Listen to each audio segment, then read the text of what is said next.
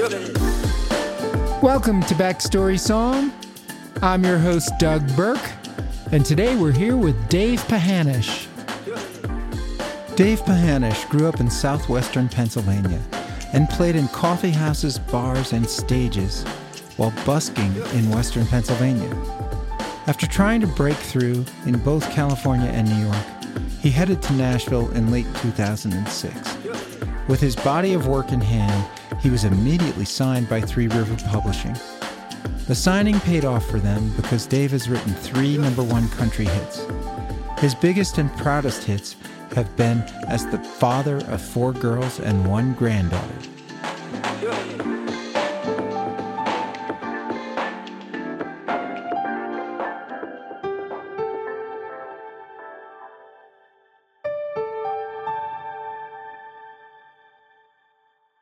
So I'm here with Dave Pahanish, and we're going to talk about the one that got away. Yep, great song in my opinion. You know, I love it. I should say. I love it. People love it. I, I think uh, there was a synergy to it from the uh, from the moment I wrote it before it was even finished. This is from 1996. This tune, and at that time I was hell and gone from Nashville. I hadn't even thought about moving to Nashville. I was just living in Pennsylvania, traveling around the region, regionally doing colleges, coffee houses, whatever I could find. But this particular time I was in a some small town in the middle of nowhere I can't remember where it was. It was about three hours before the gig started, and uh, pulled into town. There was a diner in town with a big line around the corner.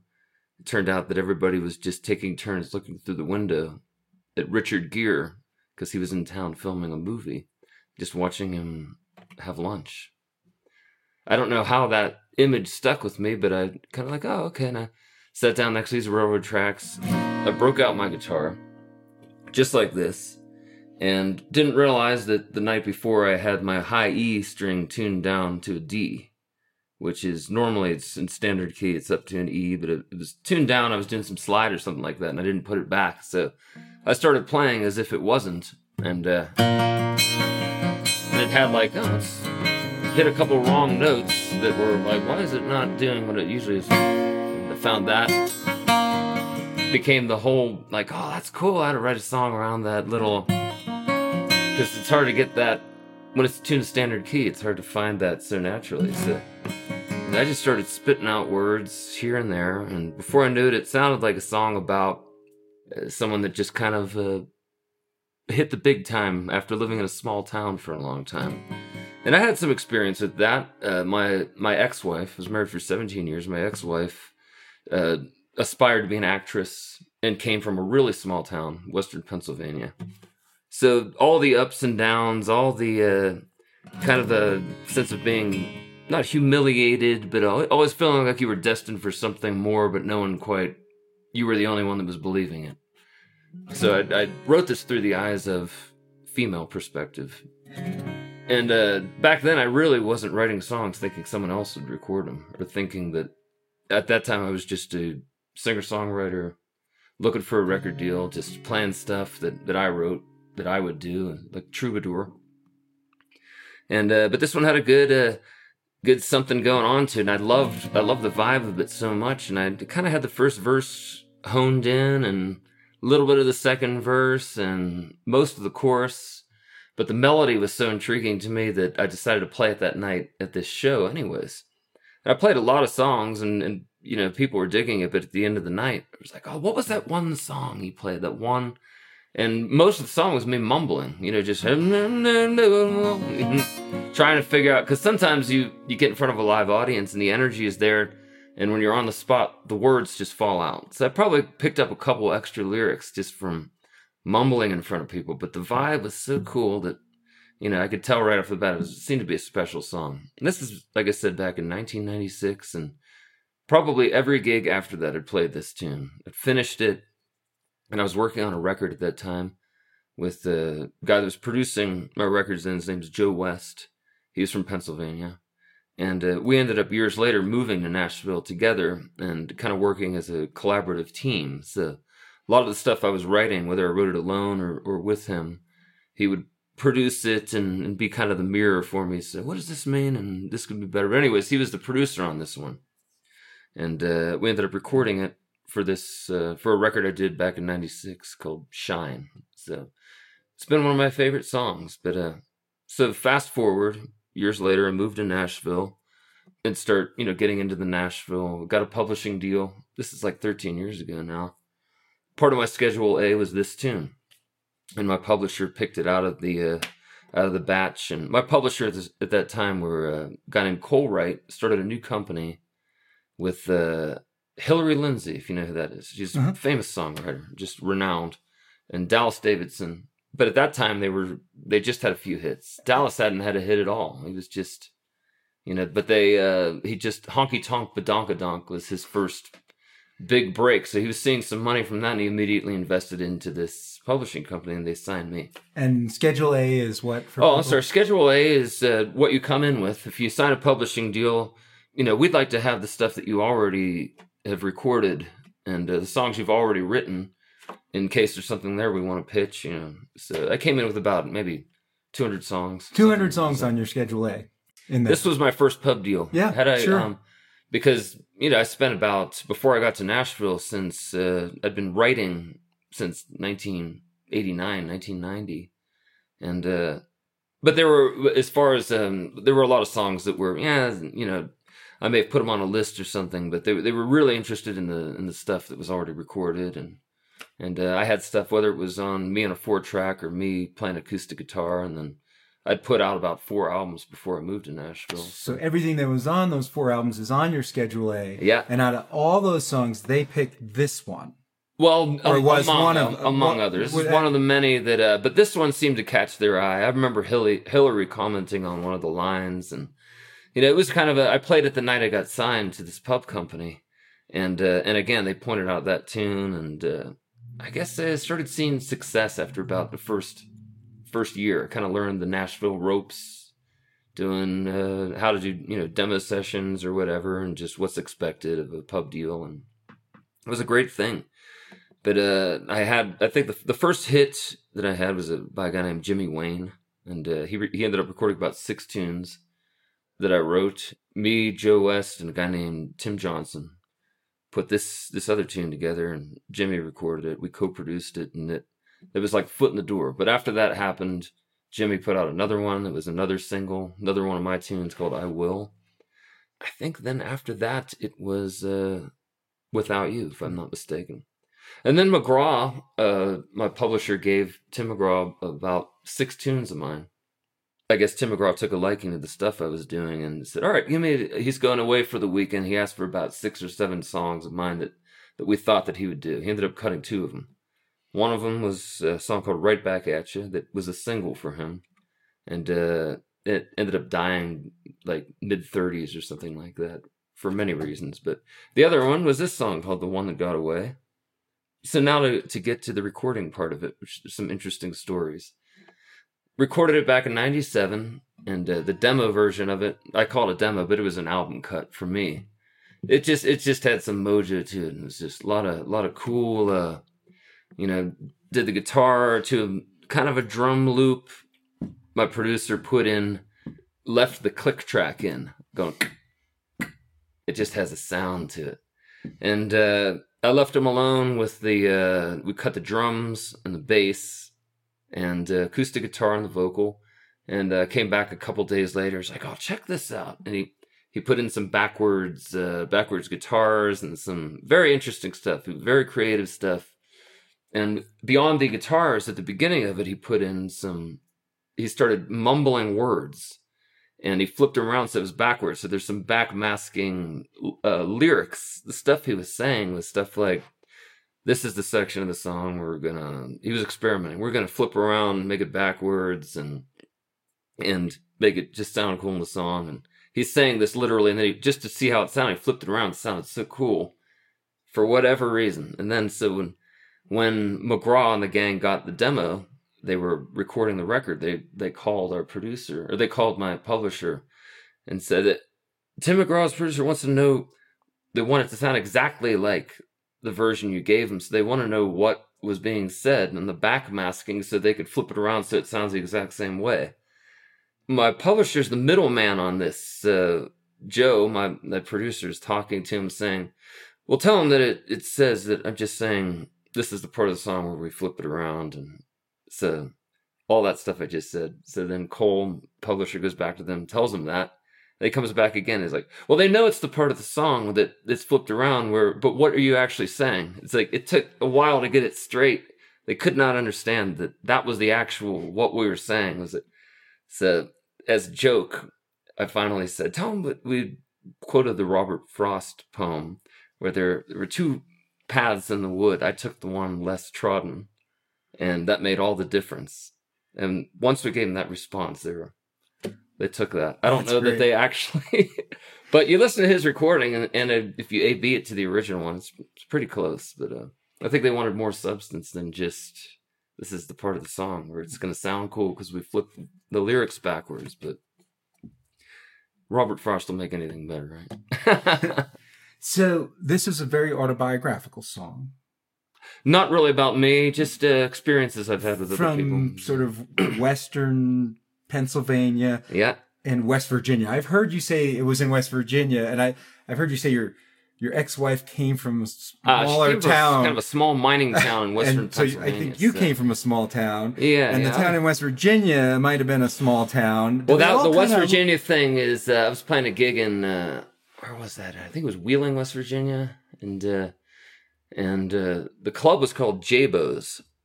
A small club with a band I had, and and next door was the hangout for all the high school kids. They were all hanging out at this pizza place. No one was ordering pizza. They were just all parked in their cars and just talking this and that.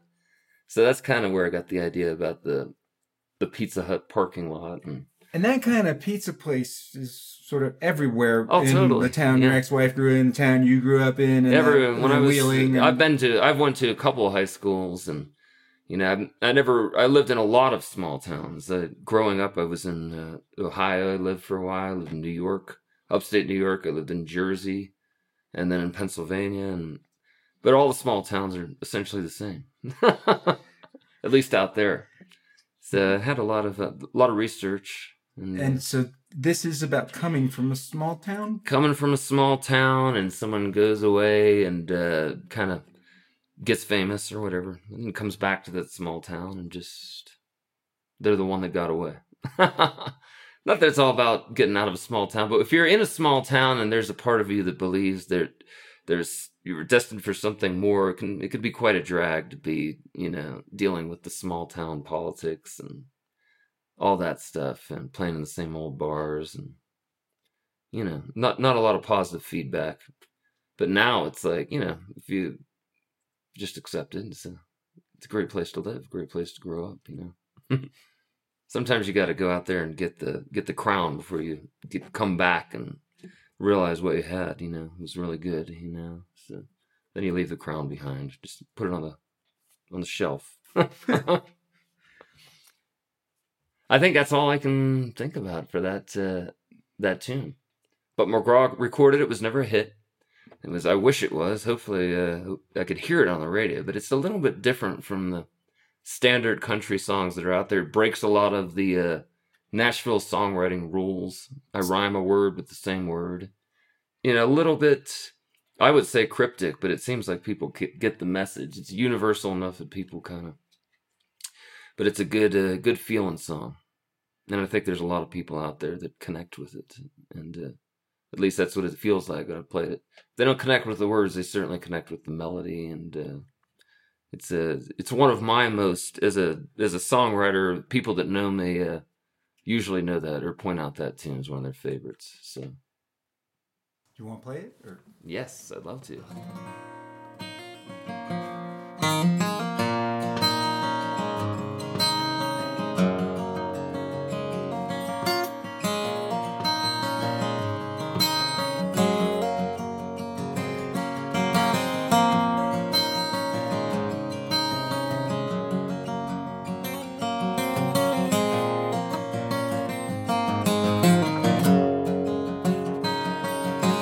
got your face and your separate eyes if your mother baby locked on you.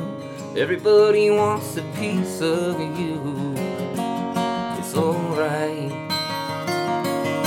Now the phone is ringing, your cousin's singing at the local bar.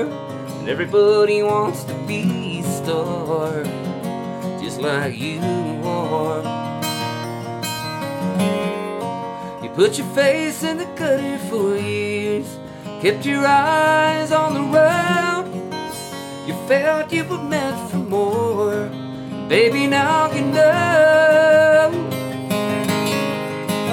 Cause everybody wants a glimpse of the one that got away. And everybody wants to see you. Everybody wants to be you too.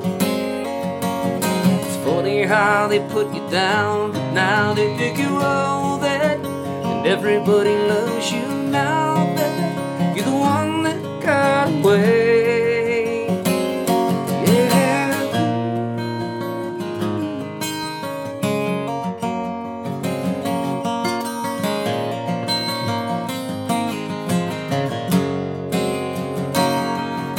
You were raised in the town where the kids hang around at the Pizza Hut parking lot. And everybody talks a lot, no one likes to do no. And all the Cub Scout theaters at the local theater said you couldn't sing a song that well. Told them all to go to hell. You went out on your own. You got a headshot pusher too. Sell yourself to the world. Tuck your scars up under your dress like an American girl. If Everybody wants a glimpse of the one that got away. Everybody wants to see you. And all the girls wanna be you too. It's funny how they put you down, now they think you that. And everybody loves you now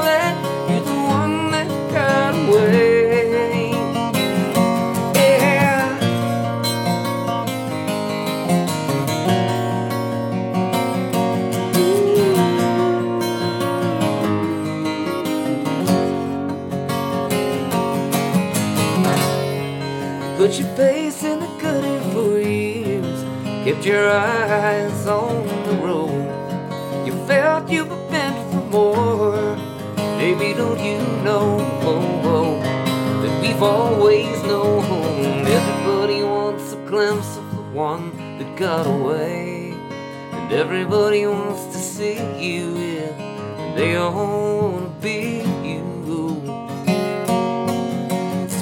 how they put you down, but now they think you're all that. And everybody wants you now that you're the one that got away. Everybody wants a glimpse of the one that got away.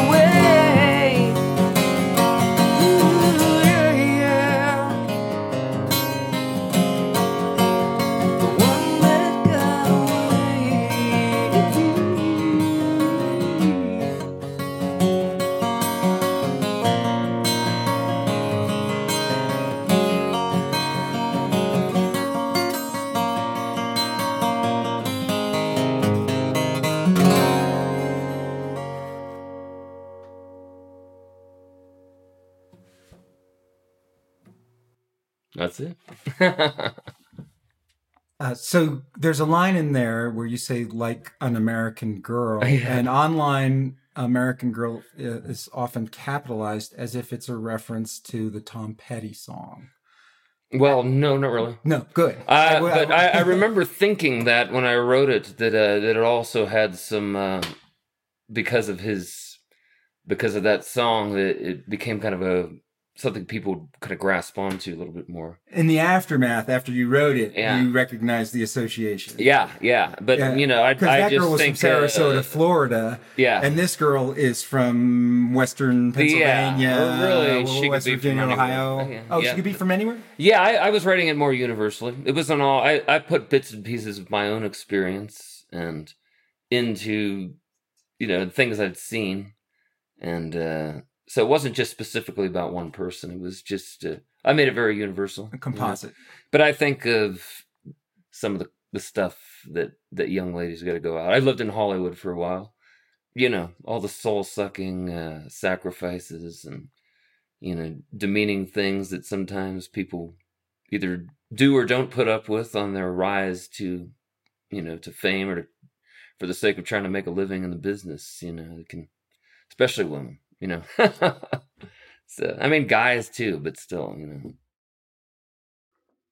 Backstory Song's mission is to help songwriters and their work get found and discovered so they can make a living and keep on creating great songs. The best way to pay a songwriter is to listen to their songs.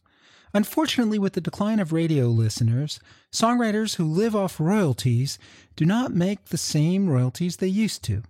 Please help out the Backstory songwriters by listening to their songs on our playlist. Share Backstory song episodes with your friends on your social media and encourage them to do the same.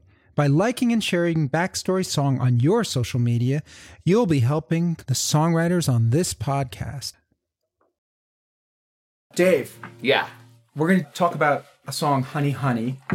Um, is this out yet? It is not. It's not I just out. wrote this like two months ago. So I just wrote it and uh, recorded a demo at my studio. It sounds really good, and uh, my wife's singing the lead part because it's supposed to be a female song with a uh, with an underlying male part underneath. So So it's a duet. kind Of of a du- kind of a duet, but more of a uh, the song. It's called Honey Honey. Came from a dream I had, and uh, through the years, I've had I've had dreams of songs, and I I usually wake up and my first reaction is, "Dang, I wish I'd written that," and then I think a little bit and I realize I just dreamed it. It's not out there yet. It's in my head, and I throw it down on paper, and they usually come pretty quickly.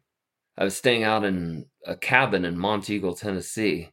And oddly enough, I hadn't, uh, I'd just gotten out of a publishing deal with the 30 Tigers. And uh, I was taking the time to let songs fall out of the sky. I wasn't going to start reaching. You know, you start trying to triple and quadruple your quota. You know, you're just, you're squeezing songs out. Like, oh, maybe this, maybe I'll write a song about this today. And you, so I took advantage of the fact that I had no one waiting for songs and just go back to the old days when inspiration would just hit me and I'd hear a melody in the distance and I'd I just let it fall into my lap. So my wife said you should take a notebook because I was staying at this uh, cabin at this this gig that I do in a place called the Smokehouse in Monteagle, and they put you up in a cabin there. But she couldn't make it this time, so I was going alone. She's like, "Take your notebook. You never know." I'm like, "I'm not looking for songs right now. Just you know, whatever." But I took the notebook day enough. I go to sleep, and I have this dream. And uh, Lillie Mae Rische is a had a band called Jypsi way back when, but now she's a good friend of mine. She's an astounding singer songwriter, fiddle player, multi instrumentalist. Her whole family is, but she plays fiddle for Jack White. And then after she played fiddle from for a while for him, he heard her playing backstage, just playing guitar and singing a tune. He said he wanted to produce a record.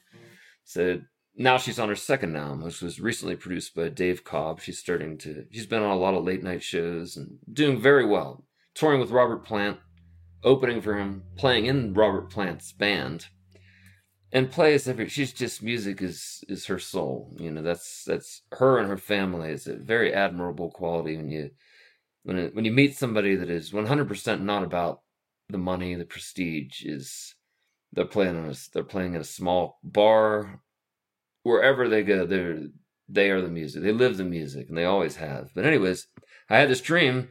Lillie Mae was on the radio singing this song, and I woke up. Oh wow! It's like, did you hear Lillie Mae's new single? I'm thinking to myself, wait a minute, that was a dream. I started writing it. it. Took about an hour to write. It came out very quickly, and uh, and it's a song about uh, about a girl that falls in love and a uh, with somebody head over heels and she goes to sleep and wakes up in a panic one morning because he's gone she thinks he's left her the love of her life and uh, and she's starting to wonder where where is he gone and then as the song progresses the song itself is a dream about a dream she's in that same uh, slumber. She's waking up. He kind of taps her on the shoulder at the end and says, "Hey, you know, wake up. I'm right here. I'm gonna be here forever." You know, it's a there's a nice happy ending to this uh, this story. So she goes through the whole gamut of you know panicking about losing someone and uh, and thinking, oh, there's no reason to panic. It was you know we're we're so in love, it's never gonna end. And and then at the end when she wakes up, then that's what I mean by the male voice plays a part of a shadow at the beginning, and then you know theoretically the male voice gets louder and louder through the whole song until the end. It's like his voice is predominant in the mix saying, Wake up, wake up, I'm right here. You know, it's like, it's kind of a neat song. It's a dance, it's a dream. So when you're in a dreamlike state, this this unreal stuff can happen. This impossible stuff can happen. Sometimes nightmarish. Yeah. Uh, are there any elements of that in this song? Uh, well, just the fact that she thinks he's gone. so that that's that's really about it. You know, it's a very simple, I, I sing it a lot now because I love the song so much, but it really is meant for a girl to sing. Like uh, I hear Lillie Mae's voice. Lily Lillie Mae has this pure mountainy Appalachian esque uh, type voice that uh, is kind of what I hear. And uh, but uh, I sent it to a publisher I'm working with, Kelly King, and she's like, "Oh, I love this song. I can hear, I can hear Tim and Faith. I can hear." So many. She mentioned a bunch of other uh, other artists, female artists that uh or duets or whatever that she can hear doing the songs. So hopefully it gets in the right hands. Um, I'm not one for pitching songs, but I'm like, how am I going to show this to Lillie Mae without, you know, saying you should record this song? Just to, so I, she's a great friend, a great fiddle player. She always says, anytime you need fiddle on anything, just let me know and I'll, I'll play. So I sent her the, the track to add add fiddle on. Smart like, move. little P- P.S. I dreamed you singing this song. Oddly enough, because she said something like, oh, "I love this tune. It sounds like a dream." It's like, and that's you know, but whatever. Let, let nature take its course. Uh, she's prolific songwriter herself, and uh, it certainly doesn't need a song, but uh, but she loves music. I know that. Do you want to play a song for us? I'll play it for you.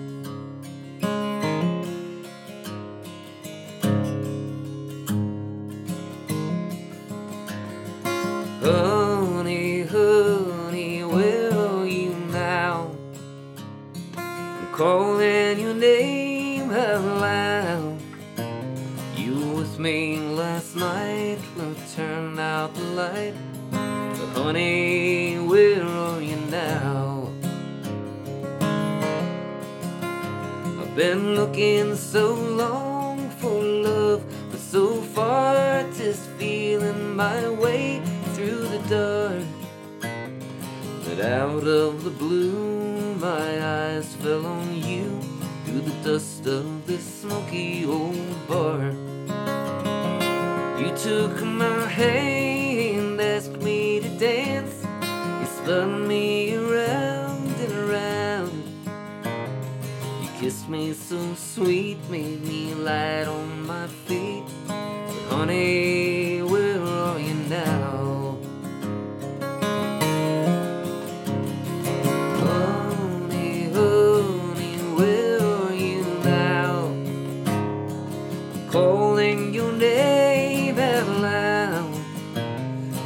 with me last night when I turned out the light. Honey,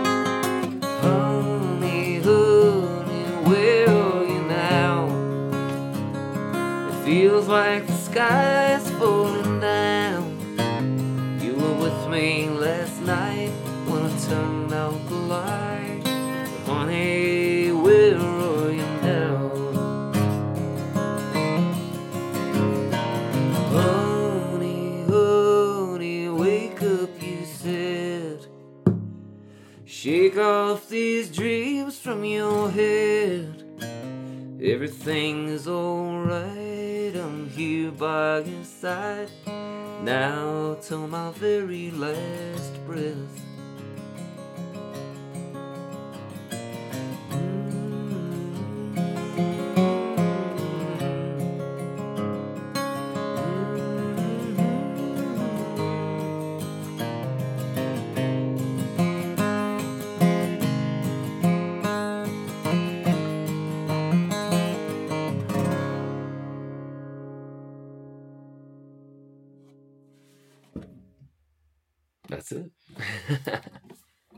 First time I listened to it, I it reminded me of Hank Williams. yeah.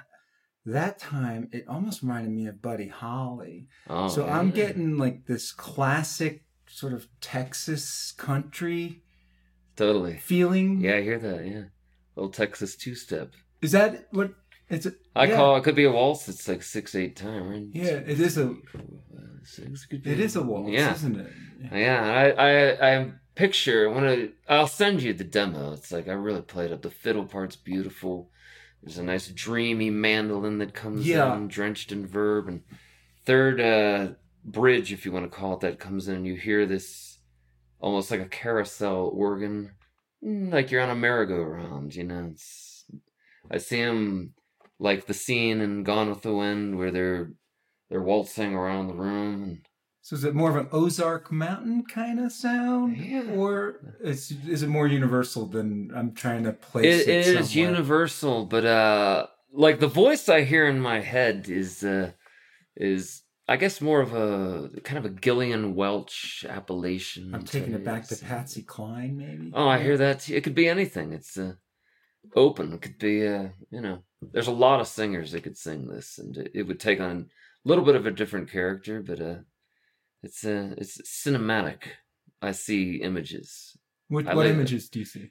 Oh, waltzing in a neon lit saloon, you know, just dancing in the middle of a crowd with no one around. Just even though they're there, it's just the only people present are the two, just head over heels in love, you know, that that type of thing.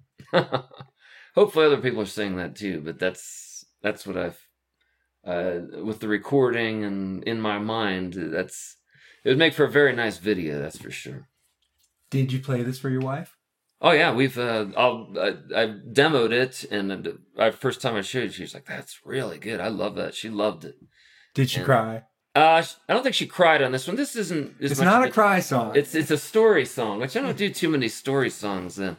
But this is one, and I know I told you the story beforehand. But it's if you don't know the story, it's one that you hopefully listen to the whole way through, and there's a reveal at the end that uh that it is a dream, and it sounds like a dream, and just interesting. You know, it's a happy ending. It's a song. happy dream.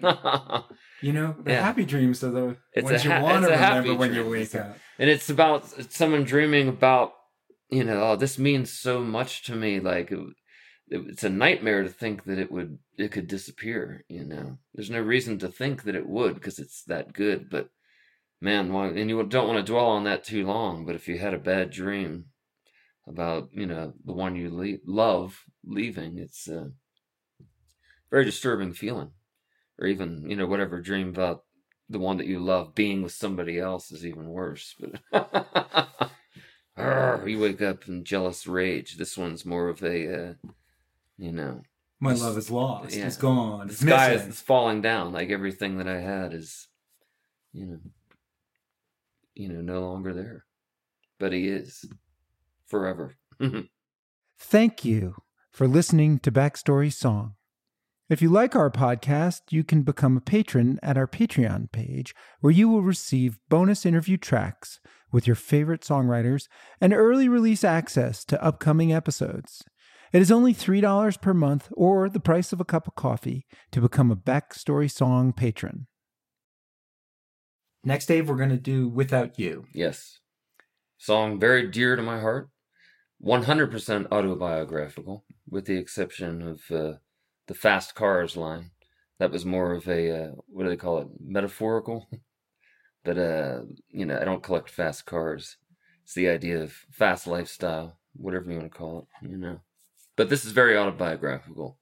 A lot went into this uh, this song. You know, like I told you earlier, I was married for 17 years before I moved to Nashville. Got to Nashville, got a publishing deal, which was probably one of the first major things that happened after I'd been performing and writing songs for about almost 20 years and never thinking Nashville was a place. But I moved to Nashville, got the publishing deal, and things, you know, I started getting getting rolling, but still the feeling that, uh, boy, I hope something happens. You know, you know, the, having a steady paycheck to write songs was very nice because before that I had to play just about every night and just to make ends meet. But I then got divorced not long after that, which was kind of odd, but at the same time, it's a, I was a 17 years spiraling downward marriage, and uh, we just didn't belong together and got married too young for whatever reason. So we're both much better off now. But uh, anyways, uh, 17 years, got divorced and uh, it just it was starting to feel a little bit of like, man, I hope uh, my kids, two kids, moved back to Pennsylvania. So I'm down here alone now, and uh, still doing gigs a lot. I walk into this uh, to another bar. It's near the airport in uh, in Nashville, and uh, I immediately scan the room and I see this really good-looking girl. I just caught the back of her. I didn't see her face yet. I'm like, she's good looking. I could just feel it. I could see it. And I, as I kept looking at her, I realized that somewhere during the time that I was captivated by her, she was looking at me as I was watching her. I was like, oh, got caught. And instead of her acting like, oh, what is he staring at? You know, negatively, she gave me this smile that just really, there was something about that smile. It was just an endearing, it's just like is she was happy that I was looking at her. And then I find out later that she was also watching me before I realized it. The second I walked in, it's a little chemistry. But anyways, this is my first gig at this particular place and I was relatively new in Nashville. I just auditioned there a week earlier and uh, to, to get a gig. It was like a piano bar, like a dueling piano bar type thing but I played guitar. I didn't. I played a little piano, but mainly guitar. And they're like, "Well, you know, we're kind of a piano place. Uh, we really like what you do, and uh, if our if our piano player calls in sick one day, which he's never done in the last ten years, you know, maybe we'll give you a call, or maybe we'll try it out on a different night. But regardless, I got kind of the runaround. But they call me because he actually calls in sick this one night, and I come in. So uh, for this gig, there she is. This was kind of my first time there. I wanted to do really well got up on stage behind the piano, set up my gear, and uh, these two young ladies walk up to me. I say, "Oh, we're flight attendants with Southwest. This is where we we stay when we're in town." And one of our coworkers is a singer. We were wondering if maybe you could get her up on stage to sing a song or two. And I'm like, ah, you know, it's my first time playing here, and I don't, I don't want to break any rules or anything or do anything that they're going to be uh, upset at because I kind of want to continue to play here, maybe get my own night. Uh, so maybe I'll come over with you guys and we'll work something out and I'll see how well she can sing and uh, get something professional together and and then I'll call her up in a little bit. So they're like, all right, I've set up, walk over to the table, and as we're walking to the table, I'm like, it's the girl. It's the girl that caught me looking at her. She was the flight attendant they were talking about. She had that same smile on her face. So I sit down. You know, I'm I'm kind of shy by nature. I don't know if shy is the right word. A little bit inward and uh, you know, we just smiling at each other. She's a socialite. She could talk forever to just about anybody. So we sat down. We're like, "Hi, how you doing? Yeah, that was funny. Caught me looking at or whatever." You know, I don't even think we paid any attention to that. But uh, we, you know, started going through a couple songs. We uh, like, oh, she's like, "You know, any Bonnie Raitt?" Or we did "Angel from Montgomery," and and uh, I don't know what else we ended up playing that. Oh, we did "Landslide." And uh, regardless of which, we we were friends and uh, we hit it off right away. Was, First time you heard her voice, what was your feeling? You oh, it was very cool. She's got a, uh, a, sultry, very uh, raspy, uh, Bonnie Raitt esque type. Stevie Nicks, not as much Stevie Nicks. Like I could see her couched, uh, you know, in a nice cocktail dress on a big on a piano, singing like sexy jazz music. That's her thing. She's got a great voice and uh, fits her character too. So we got up on stage, we sang a few together, and she told me later she was uh, before I got there she was thinking about leaving, going back to her room and calling it early night, but she ended up staying till close and uh, sang all night. And, uh, we talked later, and that was the end of it. She told me, you know, oh, this is great. You know, I'm actually coming back here. I don't live in I live in in Austin, Texas. That's where I wear this hat. You know. So, did you get her number? No, I didn't get her number. You didn't get her number. I didn't get her number. You're that shy and inward that you didn't get her number. Yeah, but I did get the idea that she was coming back. And I, if I tell the whole story, I, I was still uh, my ex, my wife and I at that time were separated. We've been separated for a few months, and for I think primarily for the kids' sake, we said, let's just ease into. We're gonna get a divorce. We were both relatively broke so as far as getting a lawyer and all that stuff. So we wanted to just take our time and and get the divorce. there was no reason to rush until that night. Then all of a sudden there was a reason to rush. But anyway, so, so you did not kiss her goodbye. I hugged her. It was a great hug. It felt good. But uh, but she did know that I was still married at that point. I was actually wearing my wedding ring out of 17 years of habit. I just didn't just didn't it becomes a party after that long. So but anyways, we uh during the night I took a break and I was sitting with her and her captain was there. And her captain had been drinking a good bit and it said he was being very vocal. He's like uh, yeah, there's something going on between you. I could feel it. There's just uh, there's an energy there. And then one of the other flight attendants like, "Stop it! He's he's married." I I didn't want her to think I was coming on to her, so I didn't tell her the whole story of like, you know, well, we're getting divorced and this and that. I didn't want it to sound like a come on or anything like that. But anyways, like ah, it doesn't matter. There's there's more to the story. I could feel this, and he saw something coming. But anyways, that night uh, we said goodbye. She told me um, coming coming back every Friday night, and you know this whole month I'm booked for Nashville flights. I'm doing overnights in Nashville, so you know maybe I'll see you again. Maybe we'll sing together again if you're playing here. I'm like, I'm not, but I came back anyways. I found her on MySpace through the information given, Southwest Airlines, I knew her name, Kristen Lee, beautiful. Bing, there she was. I sent her a message. Nice meeting you. Uh, you know, hope maybe we could sing together sometime. Uh, um, whatever. And she was very, uh, very curt with her response. So I think, sure, yeah, great meeting you. That was it. Because it was, you know, of the information she had.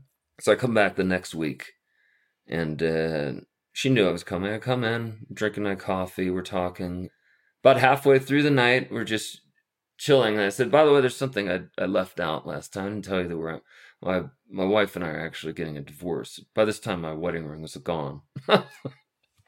we're getting a divorce, and uh, I told her a little bit more of the sto- the story, and she just let out this sigh of relief, like, "Thank God!"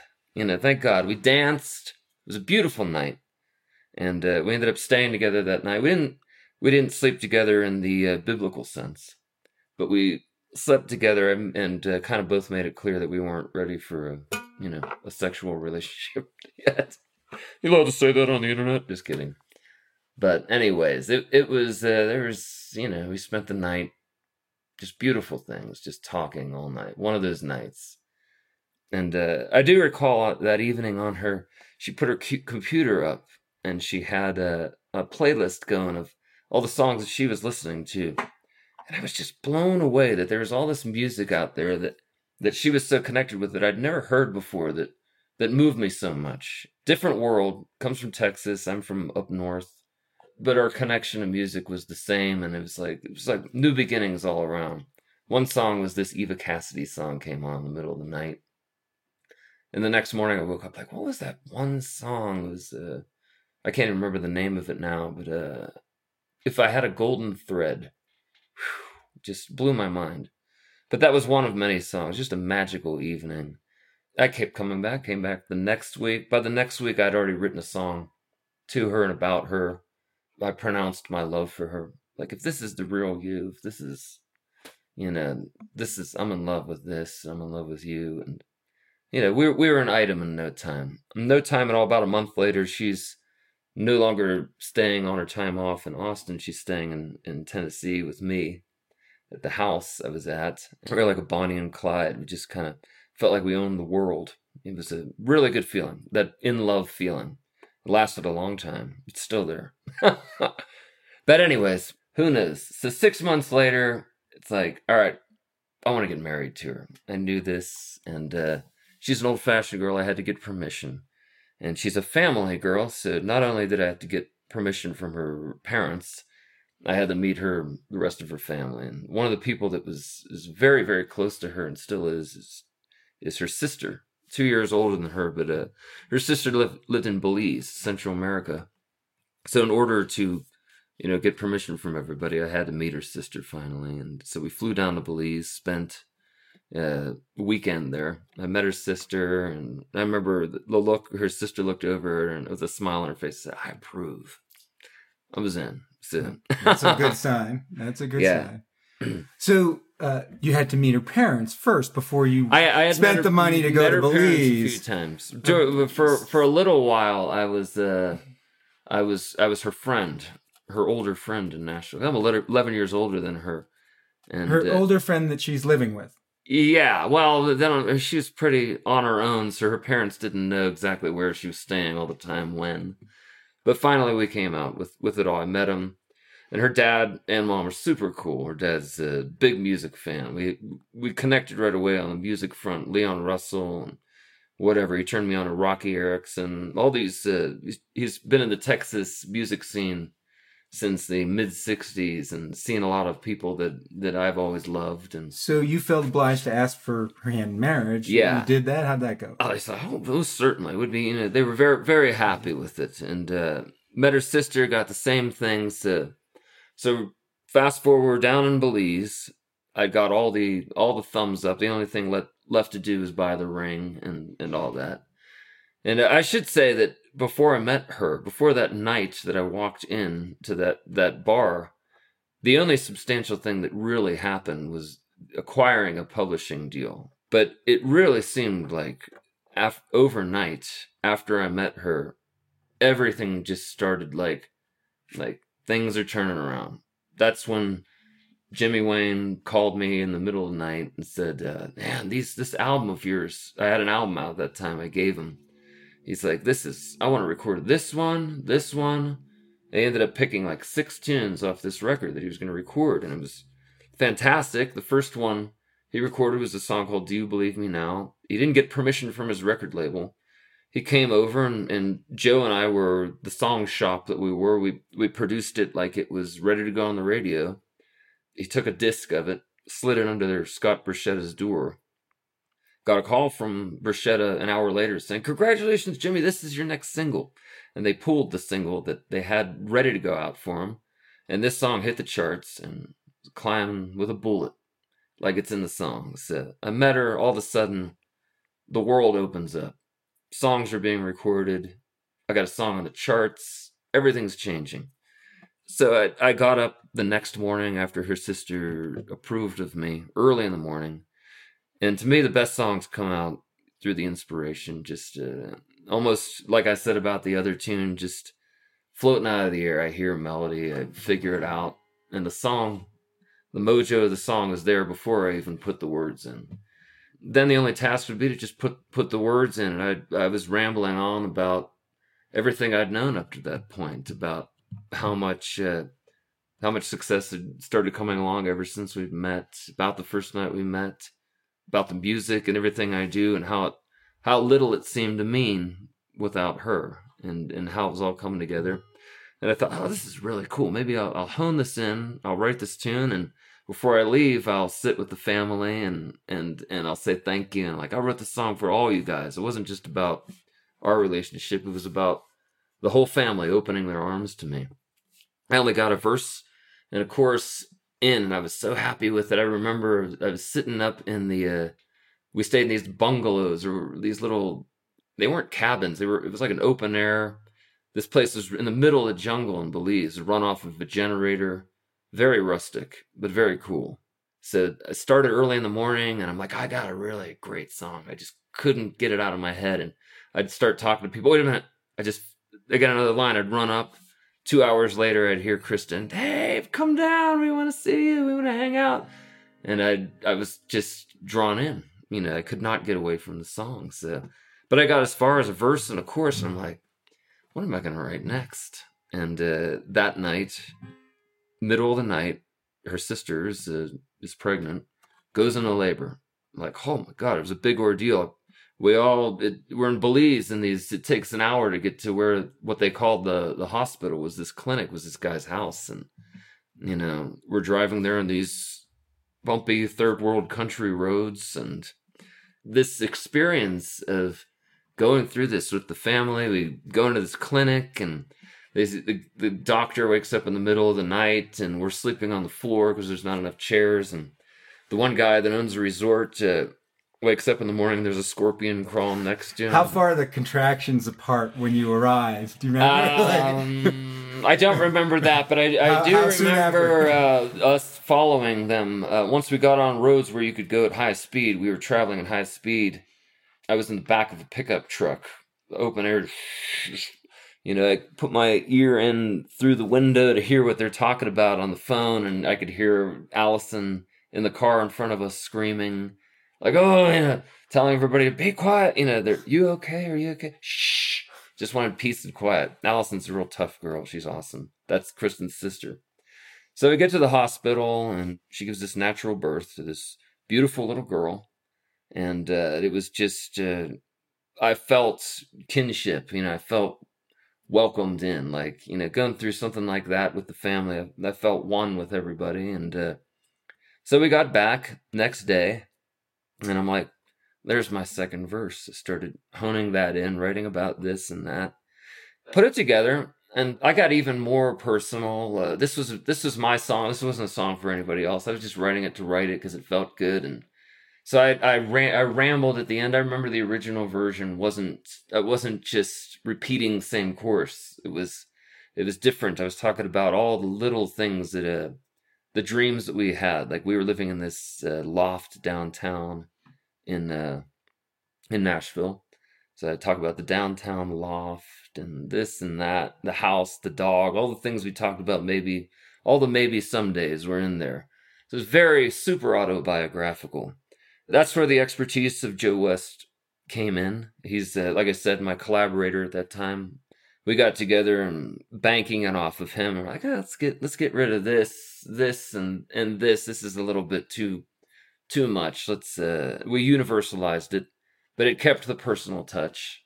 I had some different ideas for you know because I didn't wasn't the fast car thing was an idea of mine, but I wasn't sure of that line. And uh, but regardless of which, we we settled on it. Felt really good. We cut a uh, a version of me singing it, playing guitar, and then I did a banjo track. And it was like at that time we were recording out of RCA Studio C. Joe's publishers right next door it was it was a cool thing to be able to record a song. It's like, wow, we got something that's really cool. We got to run this over physically on CD to my publisher, who's in the Sony building, and show her. It was Kelly King. So we did this.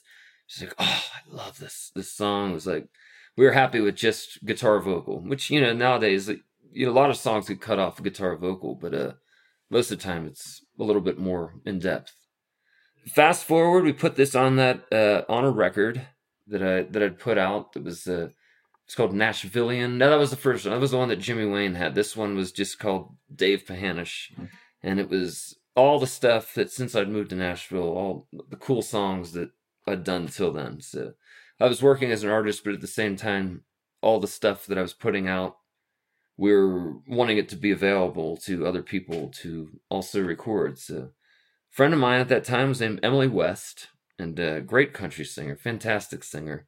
She's had a lot of success herself. She was signed to, I think it was was it RCA. I'm not I'm not sure who Keith Urban is signed to, but she had my record, and uh, she went to a label party. Someone actually snapped a picture of this, and it's on the internet, but she she and Keith Urban were friends. She walked up to him and she showed him my CD. So there's a picture of her with her finger out like this, and you can almost see his head nodding, looking at the back of the CD. You see my picture on the front. Someone from a distance took a picture of this, and she said, this song is you. This this is your life. It's just strange. You got to record this tune. So he uh, he took the CD home. Next day, I guess he was out with Nicole Kidman. They were going to the grocery store or something. This is all stuff I'd heard. And actually, Keith Urban told me this. He said, We're on the way to the grocery store, and he flipped the CD in. They listened to this tune. He's like, Oh, that's really cool. But uh, he said the moment that when he knew he had to record it is when they were walking through the grocery store. He said Nicole was singing it in the grocery store. And he's like, There's a connection. He told me, It's like, Oh, it's like, the things that really get me about it is just how it seems like it's as if I had written it because he just had a little baby girl. Now I'm talking about my niece. He's talking about his little baby girl. Not only in my case, fast cars was the metaphor, but for him, he's like, eh, I collect old, I collect old vintage cars and and guitars. It's it was his life totally, perhaps even more than than than mine on the literal sense. Uh, he's like, I would like to record it. And I was very pleased to say yes. so I guess about six months later, he called again and he said, I know I said I was going to record this. I haven't gotten to it yet, but I want you to know that that I really am going to do it. It's just taken a little while to get into the studio. A couple months later, did it. It's the first single off a new album and straight to number one.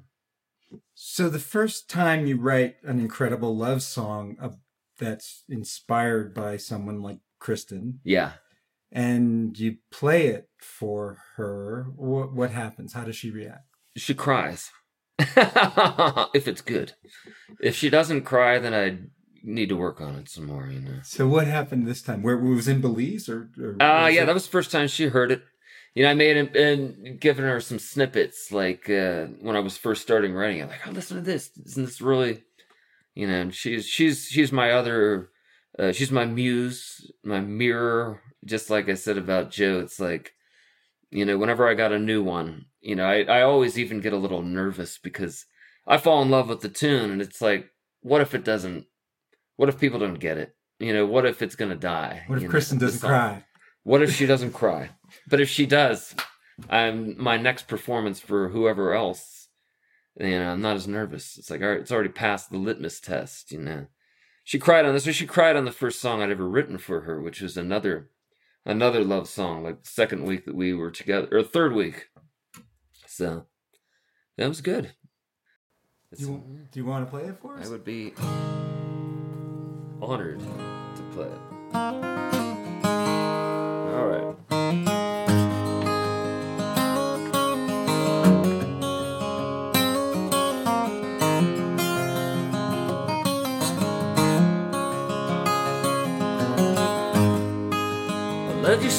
Very first day.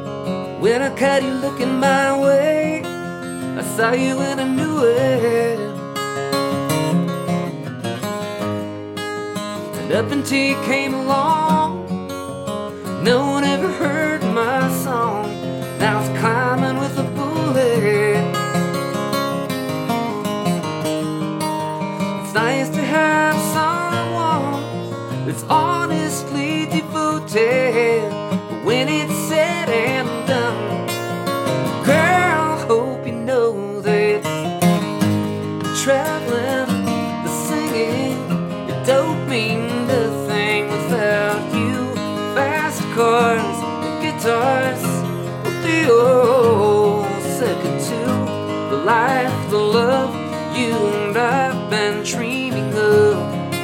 so